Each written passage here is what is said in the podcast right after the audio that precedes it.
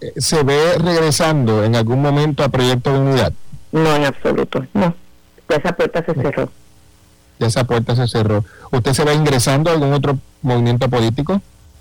Ahora mismo no, porque precisamente por eso era que no participaba, porque me entendía no representada por ninguno de los partidos, ¿verdad? Por sus plataformas. Así que en el presente no. Claro, o sea que de, surgir un regreso al ruedo político de Aurora Enríquez tendría que ser o bien de manera independiente o porque surja algún movimiento político que le llame la atención. Bueno, en este momento tendría que decir que sí, que sería así.